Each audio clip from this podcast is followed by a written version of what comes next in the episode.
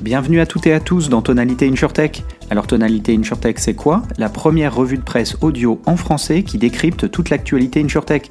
Au menu, un coup de projecteur sur les principales levées de fonds annoncées durant le mois écoulé. On revient également sur les actualités marquantes de la scène startup. Et puis c'est aussi l'occasion de parcourir les articles qui ont retenu notre attention pour décrypter ensemble les tendances à l'œuvre dans l'assurance.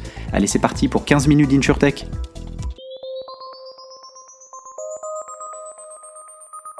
Comme chaque mois, on jette un œil du côté des investissements InsurTech annoncés sur la scène européenne. Avec 8 deals annoncés en novembre, le mois se termine donc dans la moyenne depuis le début de l'année. En termes de nombre de levées, novembre se situe plutôt dans la deuxième moitié du classement, septième mois sur 11 donc, avec 66 millions d'euros investis. Toujours dans l'optique de se faire une idée sur le niveau d'activité InsurTech, on regarde à nouveau la comparaison avec l'année dernière. En termes de montant investi, l'écart est toujours et sans surprise très important, avec 1,4 milliard d'euros investis à date, c'est une baisse de 42% comparée à la même période l'année dernière. Quand on regarde le nombre de tours annoncés, en revanche, l'activité est toujours en hausse. Avec 94 deals annoncés depuis le début de l'année, on est même passé au-dessus de l'année dernière dans sa globalité. Comme d'habitude, le gros de l'activité se fait parmi les startups les plus jeunes, en seed et early stage. Ceci dit, le mois de novembre a vu le retour des annonces des séries A, avec High Security qui lève un nouveau tour de financement avec un fonds américain pour un montant de 17 millions d'euros. D'autant plus intéressant que la startup, positionnée sur la très active et discutée cyberassurance, est basée aux Pays-Bas, donc en dehors des trois gros écosystèmes startup. Preuve une nouvelle fois, et s'il en était besoin, que l'InsurTech touche tous les écosystèmes et mérite une attention au niveau européen européen et non local. D'ailleurs, les écosystèmes locaux, au-delà de la France, l'Angleterre et l'Allemagne, ont été très actifs, avec un deal aux Pays-Bas, donc, un deal en Italie, un deal en Suède Petit disclaimer, il s'agit de l'un de nos investissements dans Claims Carbon, une solution de mesure d'émissions de CO2 pour les assureurs, et enfin un deal au Portugal. Même montant levé 17 millions d'euros pour Napo, l'insurtech chien-chat en Angleterre. C'est intéressant de constater que cela positionne cette startup dans le haut de la fourchette des séries A observées ces dernières années dans l'insurtech B2C. En effet, elle annonce viser 35 000 clients à la fin de l'année, ce qui résonne avec ce que nous discutions dans le podcast du mois de juin après l'annonce de la levée de Dalma Insurtech pour chiens en France, qui levait à l'époque 15 millions d'euros avec 20 000 animaux couverts. Toujours dans les séries A, l'allemand Omnius a annoncé une extension de 12 millions d'euros pour son tour annoncé il y a deux ans. Si les appellations restent personnelles, quid d'une extension d'un tour 24 mois plus tard, le tour a été initié par un nouvel investisseur et le montant est en phase avec le dernier tour levé. Cela mérite donc d'être souligné dans le contexte actuel. Enfin, petite note sur Luco qui a récemment annoncé ne pas être parvenu à lever le tour de série C qu'il espérait. C'est son PDG en personne qui s'en est expliqué dans un post sur LinkedIn que je vous invite à lire. C'est un signal très intéressant sur l'état du marché, car cette levée, comme d'autres acteurs B2C, était scrutée avec attention. Cela permet d'ailleurs de faire le lien avec un article récent publié dans Sifted, site internet qui couvre la scène startup pour le Financial Times, évoquant un écart très important entre les levées fintech pour les acteurs B2B, développant donc des technologies pour les acteurs en place, qui mettaient à l'amende les levées de fonds B2C. Reste à voir ce que le dernier mois de l'année nous réserve, car certains acteurs sont toujours attendus sur le marché. Pensez donc à vous abonner au podcast, c'est gratuit, pour être sûr de ne pas rater le prochain épisode qui dressera évidemment le tableau de cette année 2022.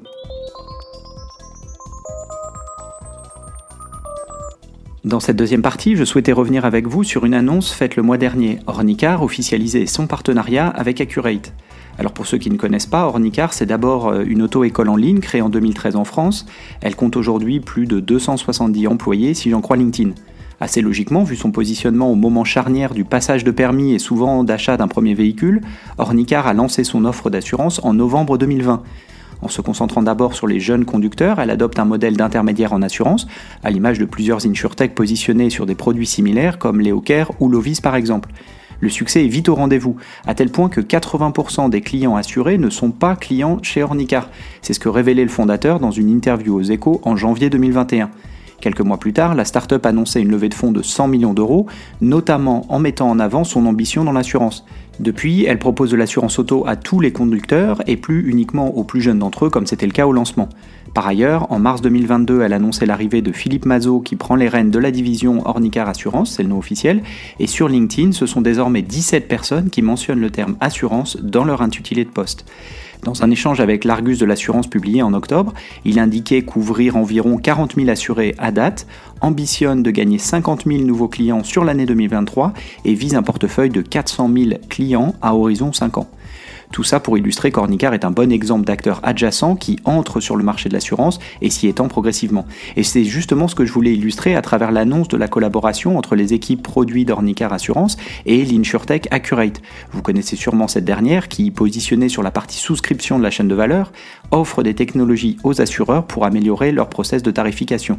Le communiqué de presse détaillait ainsi, je cite, L'équipe de tarification d'Ornicar s'appuiera sur Accurate pour maîtriser sa modélisation des risques et pour apporter vitesse, précision et souplesse au processus de tarification de ses produits d'assurance. C'est donc très intéressant de voir un acteur non assureur s'outiller de la même manière que les assureurs historiques.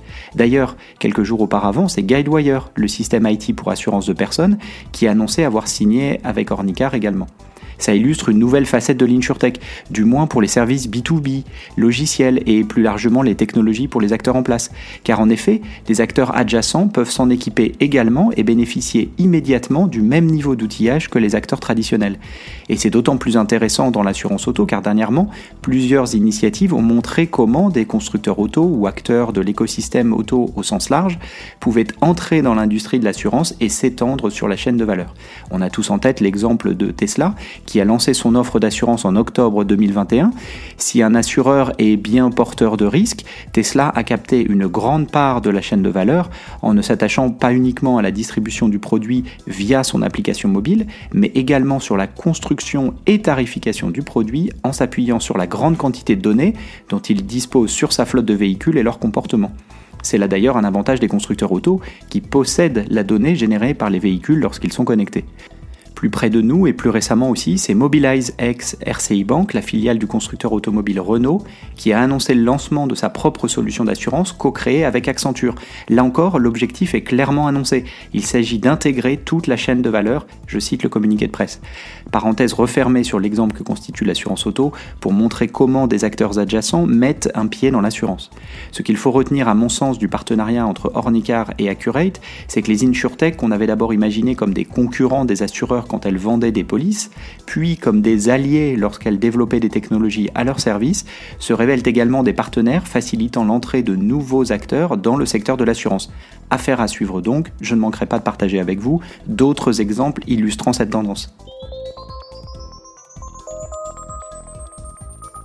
Et maintenant, on parcourt ensemble un article paru le 13 novembre dans le Financial Times intitulé L'IA donne aux assureurs des pouvoirs divins, reprenant les déclarations de Mikio Okumura, directeur général de Sompo Holdings.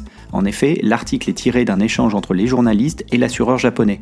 Son point de départ souligne que, grâce à l'intelligence artificielle et des logiciels d'analyse de données, les assureurs peuvent désormais faire des prédictions sur la météo, les catastrophes naturelles et la démence sénile que seul, je cite, euh, Dieu connaissait auparavant, pour reprendre les mots de l'assureur. Derrière ces affirmations choc, l'échange se place dans le contexte du lancement prochain du premier programme d'assurance pour la prévention de la démence au Japon. Le produit est basé sur l'analyse des battements de cœur, de l'appétit et des habitudes de sommeil de milliers de personnes résidant dans des maisons de retraite. Très intéressant, l'assureur japonais place cette initiative dans un contexte de concurrence accrue entre les acteurs de l'assurance qui cherchent à se différencier par la technologie, pointant carrément le risque de survie de ces assureurs individuels alors qu'ils sont appelés à sortir de leur zone de confort.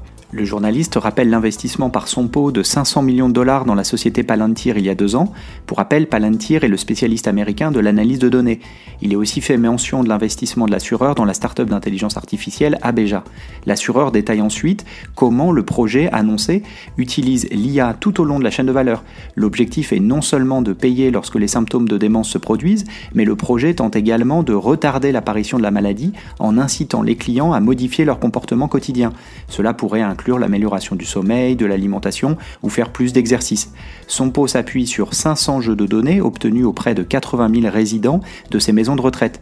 Et la technologie de Palantir a permis à l'assureur d'analyser les corrélations de données et de créer un modèle pour suggérer des améliorations au plan de soins de chaque résident.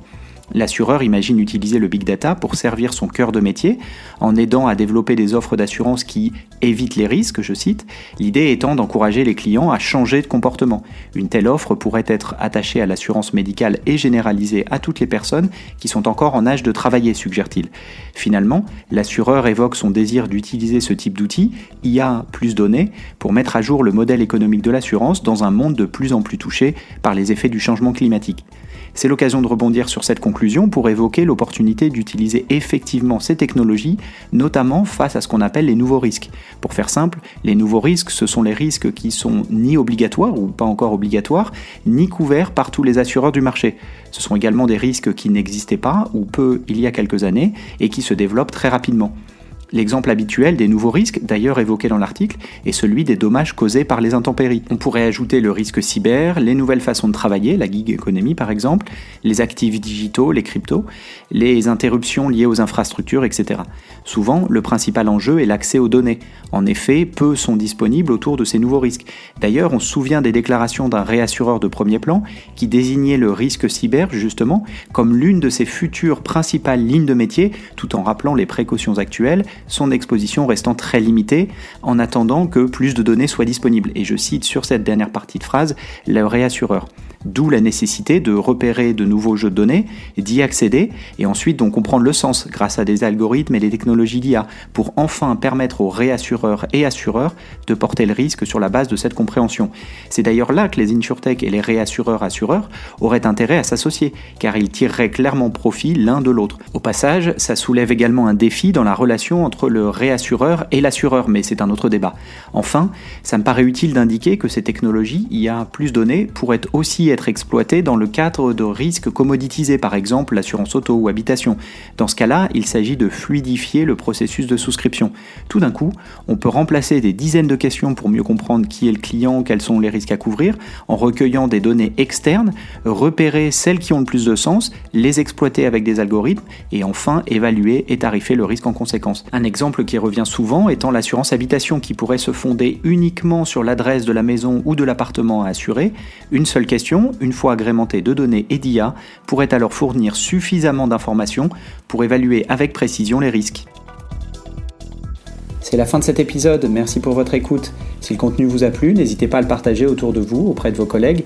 Puis ravi d'échanger ensemble, vous pouvez facilement me retrouver sur les réseaux sociaux, Twitter, LinkedIn.